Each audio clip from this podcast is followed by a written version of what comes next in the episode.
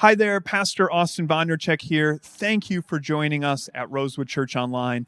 My prayer for you is that this message by our guest pastor and friend will be used by God to bless, teach, and challenge you today.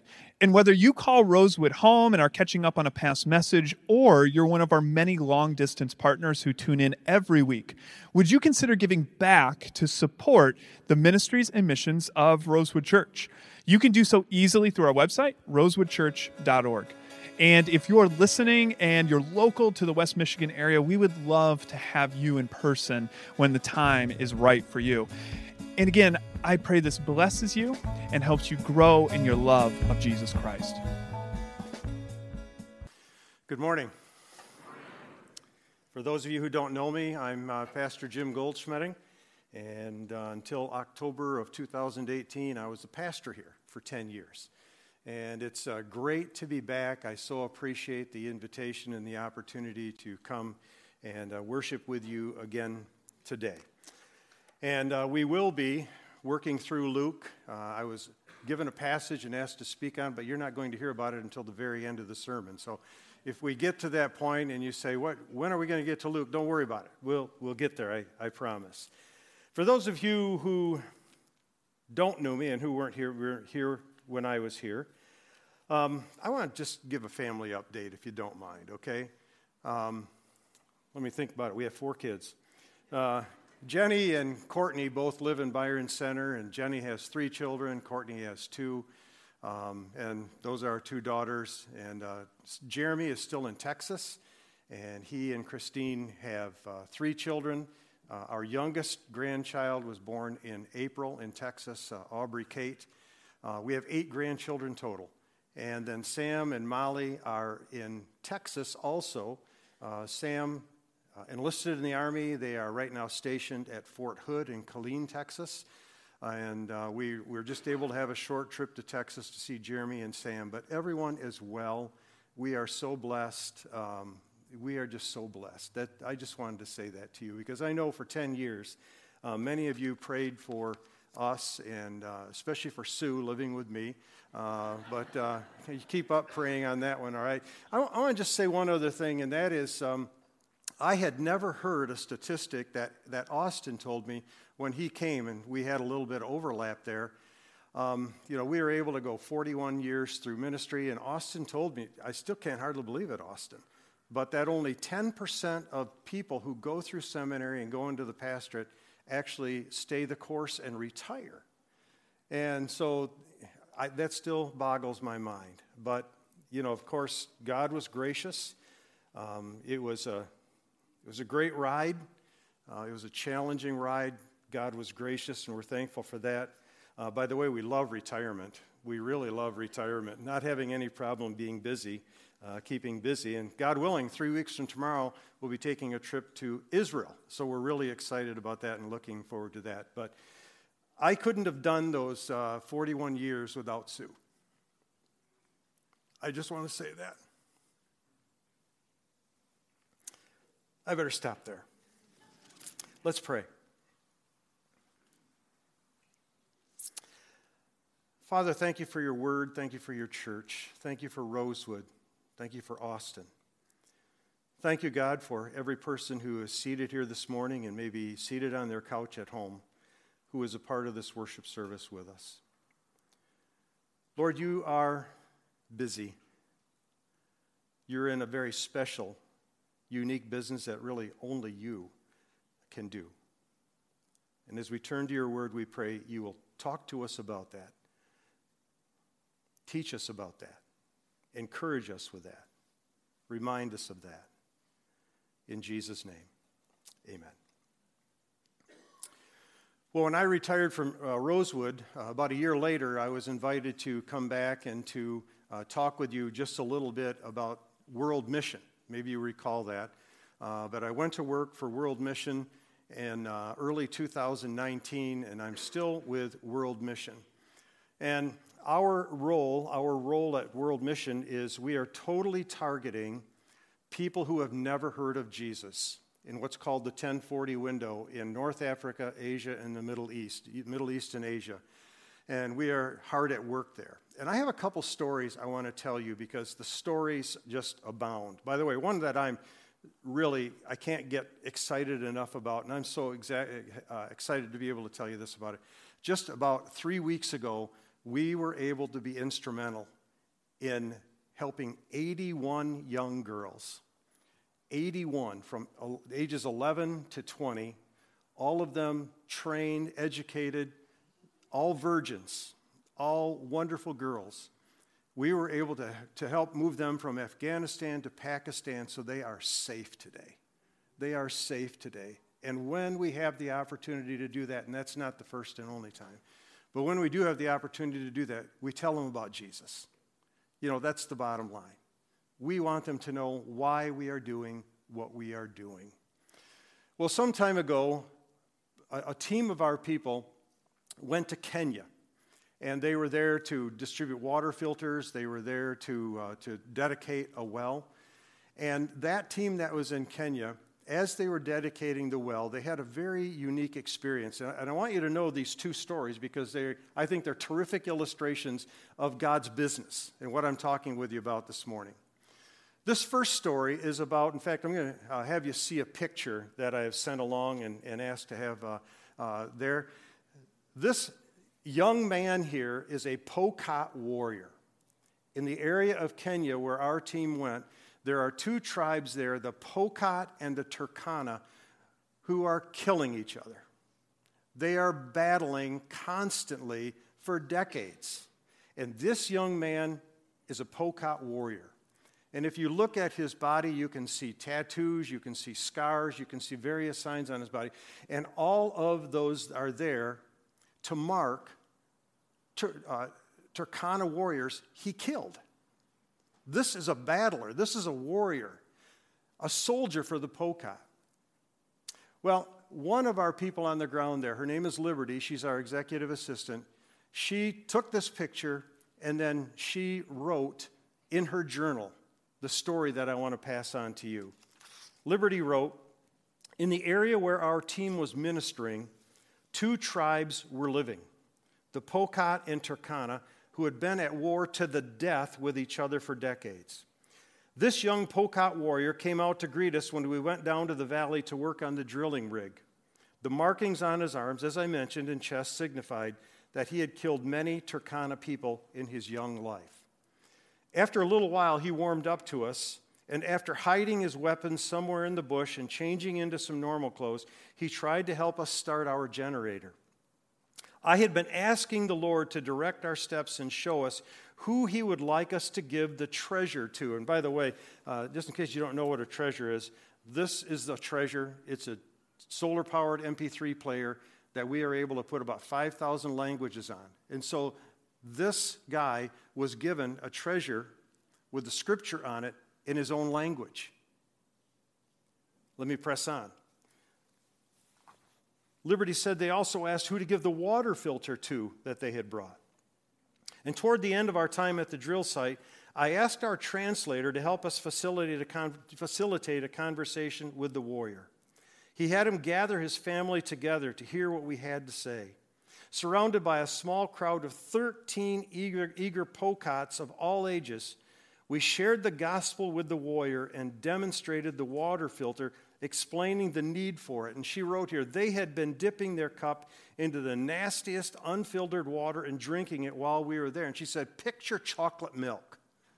That was water. By the end of our conversation, we challenged the warrior to make a decision to follow Jesus. And this was the first time he had ever heard the gospel. And we told him that we would be happy to pray with he and his family and listen to what he said. Listen to what he said. If there is a God who can purify me like this filter is purifying this water, I want to know him.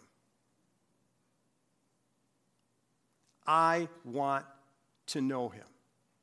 And so they prayed with he and his entire family to receive Christ and be filled with the Holy Spirit. And they gave him a treasure and a water filter to share with his village and shared about a new church that had just been planted and encouraged them to attend that church to begin to learn more about Jesus and being a disciple, a follower of Jesus. There's one statement I like to frequently mention when I'm preaching, and it's this one, and maybe you recall a time or two when I said it, and it's up there for you. God is in the business of changing lives. God is in the business of changing lives. Now, here's one more story. It's about a woman in Afghanistan by the name of Elena. Elena, her husband and three of her four children were killed, murdered in a brutal attack by the Taliban. And so Elena was so brokenhearted, she spiraled into deep depression. She became suicidal. And despite the attempts of our partners on the ground to love her and encourage her, she felt completely lost and hopeless and ready to give up. And in her despair, she went to a roof of a three story building, intending to jump off there to kill herself and her fourth child, who was still living. Unbeknownst to Elena, when she got up on that roof, there were a number of people who were living on that roof, a number of women who were living up on that roof who had gone there for the same reason. And as she met them, as people spoke with her, someone started to play a treasure. And coming through that treasure in her language, and she had never heard of Jesus before, in her language, Isaiah 41:10. Fear not, for I am with you. Be not dismayed. I am your God. I will strengthen you. I will, uphel- uh, I will help you. I will uphold you with my victorious right hand. At that moment, when Elena heard the word of God in her own language, in such a reassuring word, her life was changed. Her life was changed. She was saved, she and her child, when she encountered Jesus for the very first time. Well, that's two stories a vicious Pokot warrior and a broken-hearted mom and widow by the name of Elena. Lives God changed. But are there other stories we can look at? Where can we go to find other stories to support what I'm trying to say to you that God is in the business of changing lives? Let's go to the scripture. And let me just give you a few stories here that came to my mind as I was preparing. The first is Abraham. Abraham is the father of Judaism. He is the father, ultimately, of the Christian faith. We are introduced to him in Genesis 12 when we read this The Lord said to Abram, Go from your country and your kindred and your father's house to the land that I will show you, and I will make of you a great nation, and I will bless you and make your name great, so that you will be a blessing. And I will bless those who bless you, and him who dishonors you I will curse, and in you all the families of the earth shall be blessed. Now, it's a reasonable question. It's a reasonable question to ask why God chose Abraham to be the father of the nation that ultimately would bring forth the Savior of the world, Jesus Christ. Abraham was a pagan. Abraham was like the Pokot warrior in Elena. He knew nothing about the God of the Bible. In fact, the, the uh, studies in the area there where he came from, he, he came from Ur of the Chaldees. And they, they worshiped the moon, moon god and likely other gods. In fact, the introduction to the NIV Study Bible says that his father, whose name was Terah, was an idolater. That's where they came from. He was an idolater. That's where Abraham came from. If God had come to me with Abraham's resume and said, Hey, read through this, this is the guy I want to choose to be the father of my people, read it through and let me know what you think, I would have glanced at it and said, God, go back to ZipRecruiter. There's got to be somebody better than this guy. But God, in His amazing grace, said, No, this is the guy because God knew he could and would change his life. He could and would change his life. In fact, when you think of Abraham and what he used to be, and then you think of what was written in the New Testament by the Apostle Peter when he was speaking to Christians he said, Look, this is who you are. He said this You are a chosen people, a royal priesthood, a holy nation, God's special possession, created, created to declare the praises of Him who called you out of darkness into His wonderful light. Once you were not a people, but now you are the people of God. Once you had not received mercy, but now you have received mercy. And to think that all began with God's choice to change the life of a man who was an absolute pagan into a man of faith. That's what happens when God changes a life. By the way, there is no life God can't change. There is no life God cannot change. And I'm glad God did because Abraham, you and I are descendants of Abraham. And that means that this man who affected eternity affected your life and your eternity and my life and my eternity. And God continues the work in the world with where he began with Abraham. And then there's Joseph. Joseph was young, arrogant, and favored by his father over his 11 brothers. His father treated Joseph like he was his only child, and any amateur psychologist or experienced parent knows you never show favoritism to one child over others. It damages that child or children who were not favored. And as a result, Joseph's brothers hated him. They hated his guts, if I can say it that way. And it didn't help that Joseph had two dreams in which he saw his parents and his 11 brothers bowing down to him. And then they had the audacity to tell him about the dreams. Even his father said, What are you doing? Are you talking about, Joseph? And then his brothers said, That's it. So they sold him into slavery.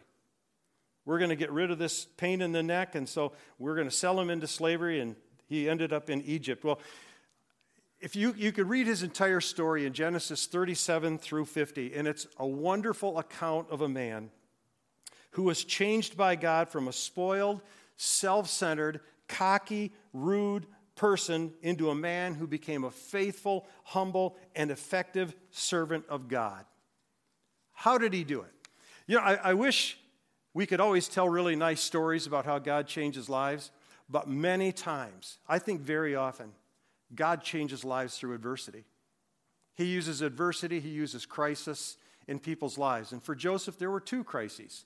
The first was when he was sold into slavery in Egypt. Can you imagine how humbling that was?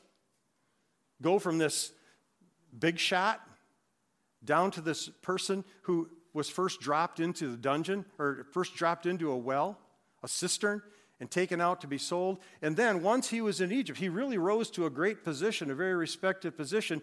And then his boss's wife wrongly, falsely accused him of trying to rape her. Well, when her husband came home and she told him just like that, Joseph was in, the, in, in prison. He was in the dungeon for a few years. Imagine what was happening there. God was using those times to turn him, to change him from who he used to be. I love that phrase, used to be. Abraham used to be a pagan. Joseph used to be a cocky kid, and all of that sort of thing. But he changed him from what he used to be into a humble, faithful, not self centered young man and a significant ruler. Now, you want to see the, the ultimate proof that this guy's life was changed? When their father died, Joseph's brothers stood in front of him, terrified he was going to take revenge on them and kill them for the fact that they sold him into slavery. Listen to what Joseph said Do not fear, for am I in the place of God? As for you, you meant evil against me, but God meant it for good, to bring it about that many people should be kept alive as they are today. So do not fear. I will provide for you and your little ones. And he comforted them and spoke kindly to them.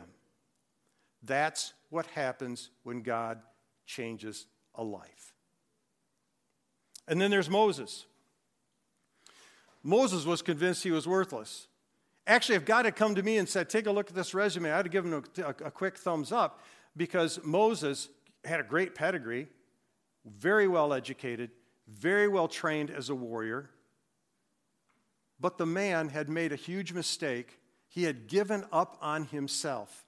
But when God came to him and said, This is what I want you to do, this is what I'm calling you to do, Moses said, Nope, find somebody else. But God said, I can change this life. He set out to change his life. And Moses, as you know the story from the book of Exodus, became an incredibly powerful leader. At first, he was so timid, he was so broken because he was convinced he was a mistake because he had made a mistake. But little by I've just been reading it again this week. Hey, anybody still reading through the Bible in a year? Then guess what? You just read it too, didn't you? You just read about the story of Moses where when, when they first start, Aaron is his mouthpiece. Moses didn't say a word. And then little by little, through the plagues, Aaron just kind of fades away. And Moses is in the face of Pharaoh. You better let us go. You better let us go. He gets angry with Pharaoh. He storms away from Pharaoh. That's because God changed Moses' life. What about King David? Oh, adulterous King David. What about that guy? And we must not forget Rahab, Rahab the harlot. Remember her? Who was famous for her courageous faith in enabling the Israelites to conquer the city of Jericho in Joshua 2. But here's God. Rather than discard David the adulterer and replace him with another king, God forgave him and changed him. And in spite of David's grievous sin, he is considered the greatest king in Israel's history. Acts 13 22 says God called him a man after my own heart. And Jesus was a direct descendant of David. Matthew 1, verse 1 says he is called the son of David. And Rahab, Rahab the harlot, Matthew 1, verse 5 says she was in Jesus' genealogy. He is a descendant of, a, of, an adulterer and a prostitute. But it's because God changed her life. It's because God changed her life. and made her a brand new person. Well, how about a quick look at the, at the New Testament? And in a few minutes, we'll get to this guy, Levi, who is also called Matthew.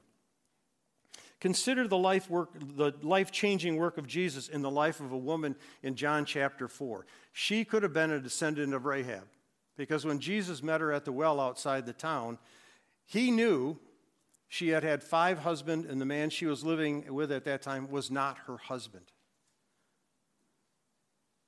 But Jesus, pouring out the grace and mercy and kindness of God on this woman, changed her life.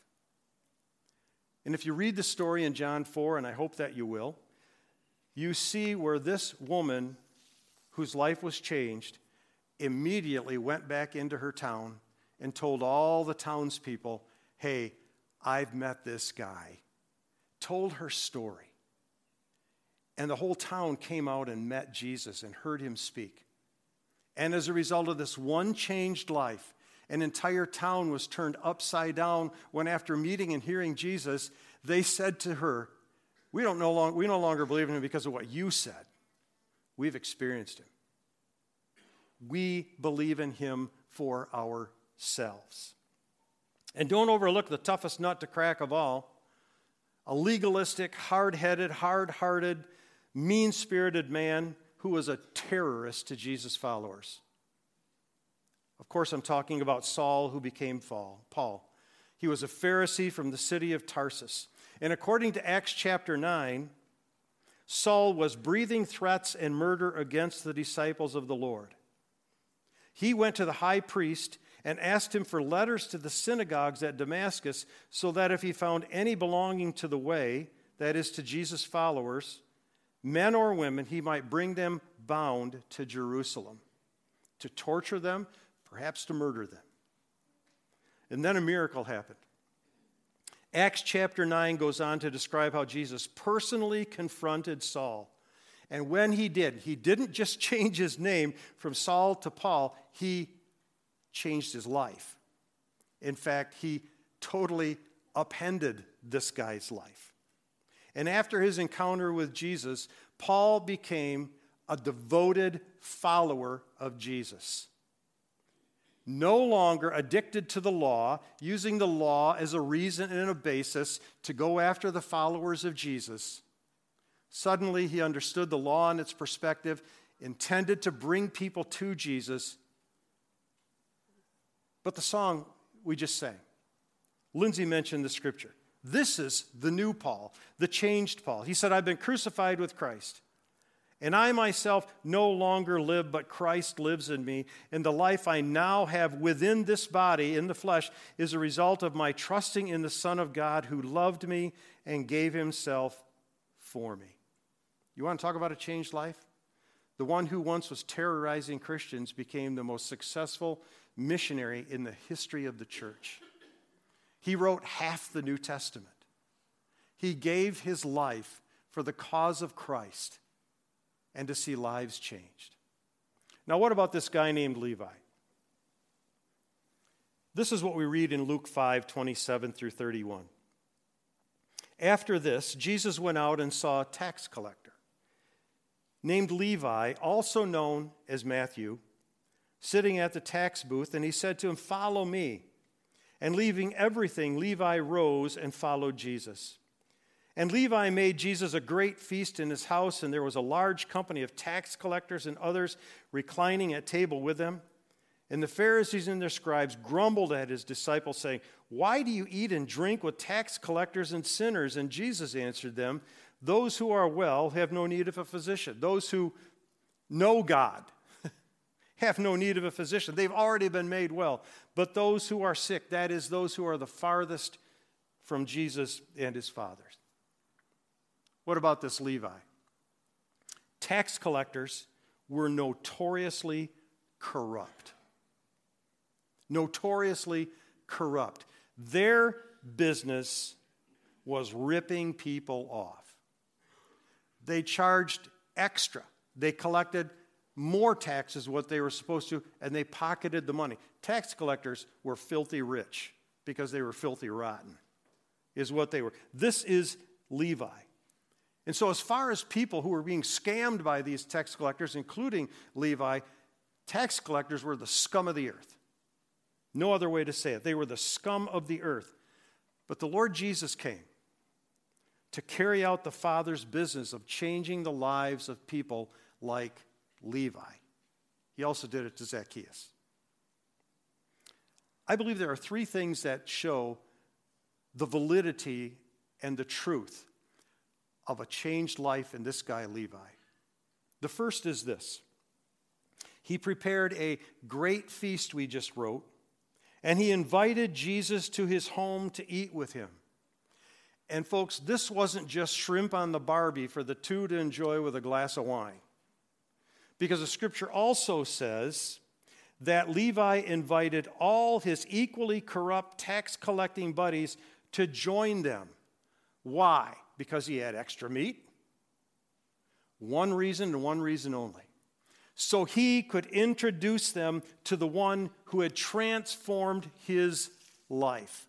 And I can't help but wonder how many of those tax collectors who were there that day said yes to Jesus themselves that day, or sometime after that, realized they needed the Jesus that Matthew had introduced them to. He right away gave it away the life that he, he had been given. Second, Levi laid his life on the line when from that day on, he was devoted to being unashamedly identified as one of Jesus' disciples. More, and in the end, it's believed it did cost him his life. Although traditions disagree on how and where Matthew died, most scholars believe, see which one of these you would pick, okay? Most scholars believe Matthew was martyred when he was beheaded, stoned, burned, or stabbed. But he was okay with that because Jesus had changed his life. And the third reason I believe this was such a genuine change is because he's the likely author of the Gospel of Matthew. The Gospel very obviously aimed at reaching a Jewish audience. If you read the Gospels, you will notice that in Matthew, there are more references to Old Testament prophecies and Old Testament scriptures than any of the other three. And that is because Matthew wanted desperately for the Hebrews, for the Jews, for the Israelites to know their Messiah had come. And so he would say that, and then he'd say, by the way, take a look at what was written here in Isaiah. Take a look at what was written here in the, in the Psalms. Take a look at what was written here, so that he could bring them to this one who's in the life changing business. That's Levi. I hope I covered that enough, Austin. Otherwise, I can talk longer. I mean, these people know I can talk longer. So let's review a Pokot warrior, a broken-hearted widow, Abraham, Joseph, Moses, David, Rahab, the woman at the well, Christian hating Paul, and the tax collector Levi. God's business is changing lives. It always has been. Why else would he send his son? And it always will be, including today. Perhaps you have a beloved family member or dear friend who does not know Jesus. Perhaps that person is hard hearted like Paul or as corrupt as Levi. Perhaps, like Joseph, he or she is successful and arrogant and sees no need for God in his or her life. Perhaps it's someone who walked away from Christ and his church and is living a godless life, and it breaks your heart. Maybe a relative, maybe a dear friend, who knows who it may be. If you haven't already done so, pray passionately for our merciful, gracious God to change that person's life. He is in the life changing business. Don't forget that. And if you used to pray for him or her, but in despair you gave up, by all means get back at it confident our God can change any life. And one last word. Perhaps today you know the life that needs God's transforming hand is your own. But you think you aren't worthy of His love and forgiveness. You think because of mistakes you have made, you are a mistake. When the truth is, a mistake or two or three or more does not make you one. And if this is describing you, I urge you with my heart, with all my heart, to get on your knees before God today. Don't wait another day. Get on your knees today and ask Him to forgive you of your sins. Ask Him to come into your heart to direct your life from this day on.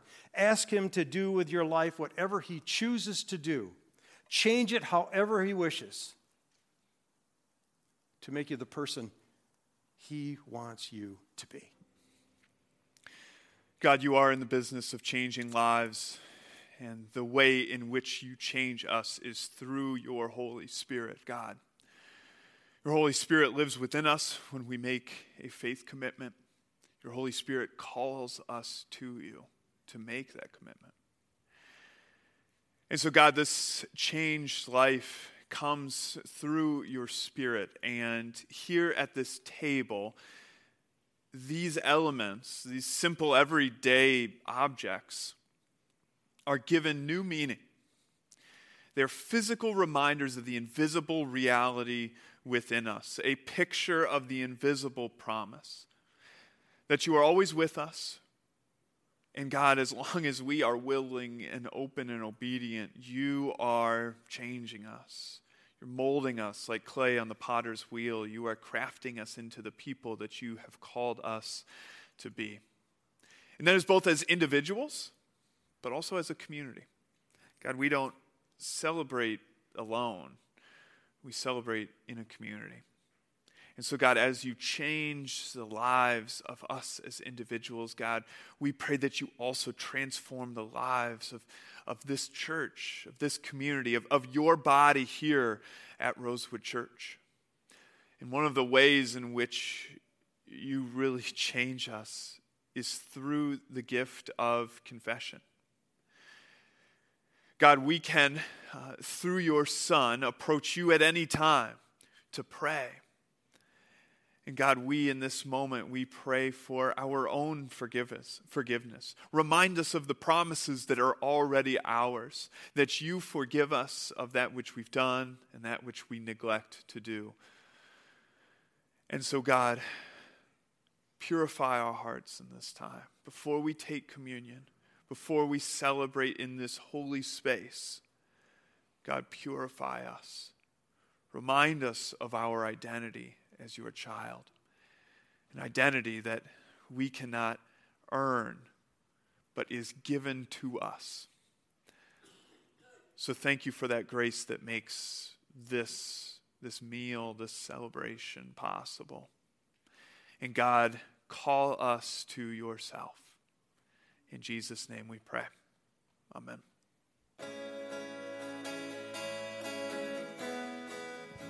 Thank you again for making Rosewood a part of your day. Now go in peace to love and serve the Lord.